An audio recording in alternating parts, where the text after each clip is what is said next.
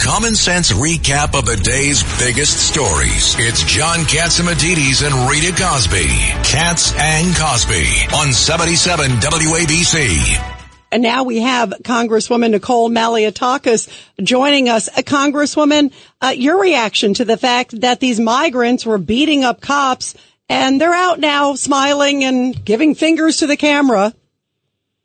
Yeah, it's obviously very disgusting and disheartening. And, you know, this is what we've been saying all along, that we have individuals who are unvetted coming into this country.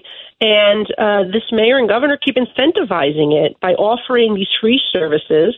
And the worst part of it is that the taxpayers are actually paying for that guy's luxury hotel room or his legal services and his college tuition. If he's enrolled in one, he has the opportunity to big thanks to what our governor's offering.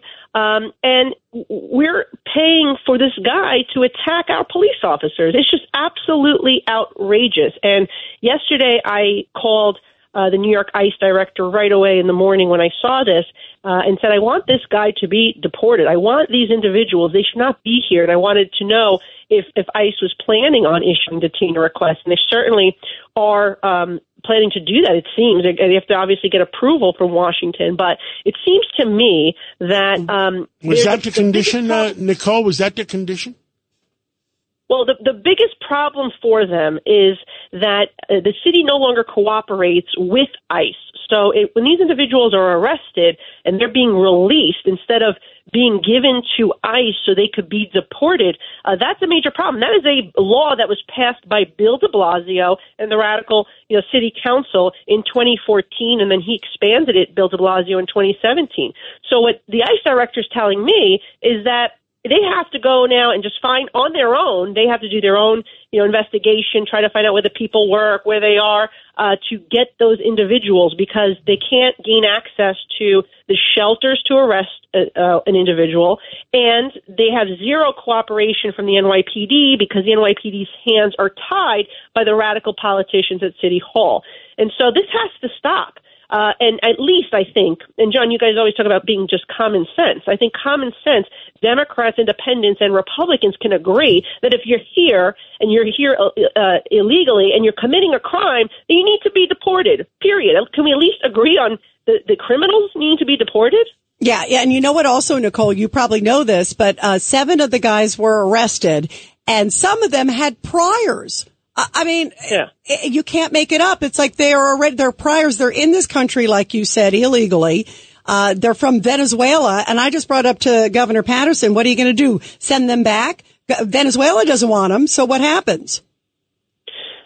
Well, and really, they should be going to the next safe country if they are applying for asylum, right? They should be going to the next safe country, not traveling 7 different countries to come here and paying the drug cartels to be smuggled here. That's what's wrong really with the process. And what's frustrating for people that I represent, many immigrants, my parents included, but I have many people who are here, they've claimed for asylum in, let's say, 2014 or 2017, and we're trying to help them because they got pushed further down the line because the president's prioritizing the people who are the border crossers who paid the cartels and came the wrong way. And that's so unfair to the immigrants that I represent who have done everything right. They've been waiting their turn patiently, and now they're getting hurt by this influx that should not be happening. And we can't seem to get the president to rescind his executive orders.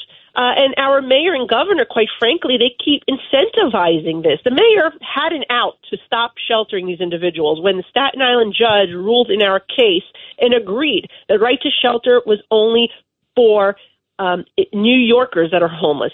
Okay, he had the out to shut this whole thing down, and he kept insisting on housing individuals at our expense. So when this guy gets out of jail, he's released back onto the street, goes back to the hotel that you are paying for while you're struggling to keep a roof over your own head for you and your family here in New York City. It is really crazy.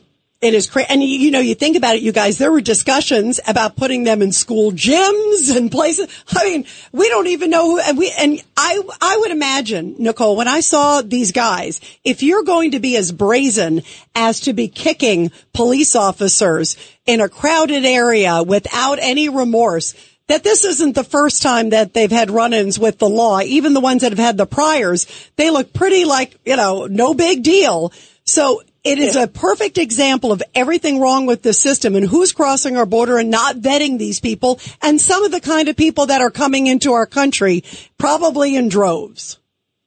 And you're absolutely right. And this is what I've been saying from the very beginning. In a post-9/11 world, we need to know who is coming in and out of our country. These people are not being vetted. They're being put in communities. Hundreds of individuals on the terror watch list have been caught. What about the ones that have not been caught?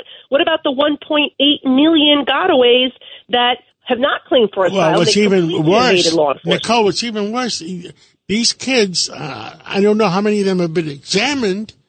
Maybe Governor Patterson knows, but they're sitting next to the kids that are American kids, and they're getting lice or they're getting other diseases. Who knows? Well, there's been a number of diseases at the border that have been reported, and that is obviously an issue, particularly after this COVID pandemic. I mean, that's why we fought so hard to keep Title 42 in place. And even when the president actually sued when the Supreme Court told him he had to keep Title 42 in place.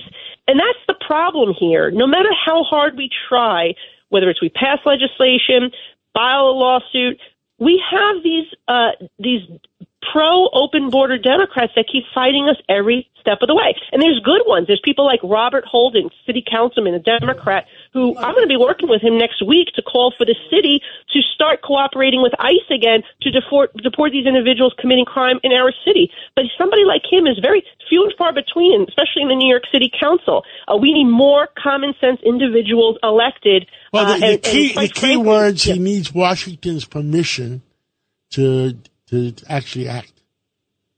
And Washington has no will and doesn't want to act, John, as we have seen with the border. Well, ICE is, the federal government's actually requesting these criminals. They put out detainer requests to deport the people who are committing serious crimes. They need permission. I guess they need permission.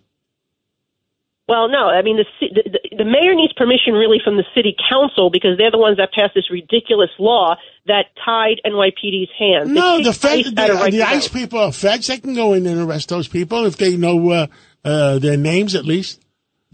And I'm sure they have to arrest them outside of the shelter. That's the problem. They don't have access into the shelter. I understand at 6 a.m. in the morning they throw them out of the shelter. So just stand there. And use the facial recognition equipment. Yeah, but think about how much more difficult it is. We gotta go. Thank you. We love you, and we'll talk soon.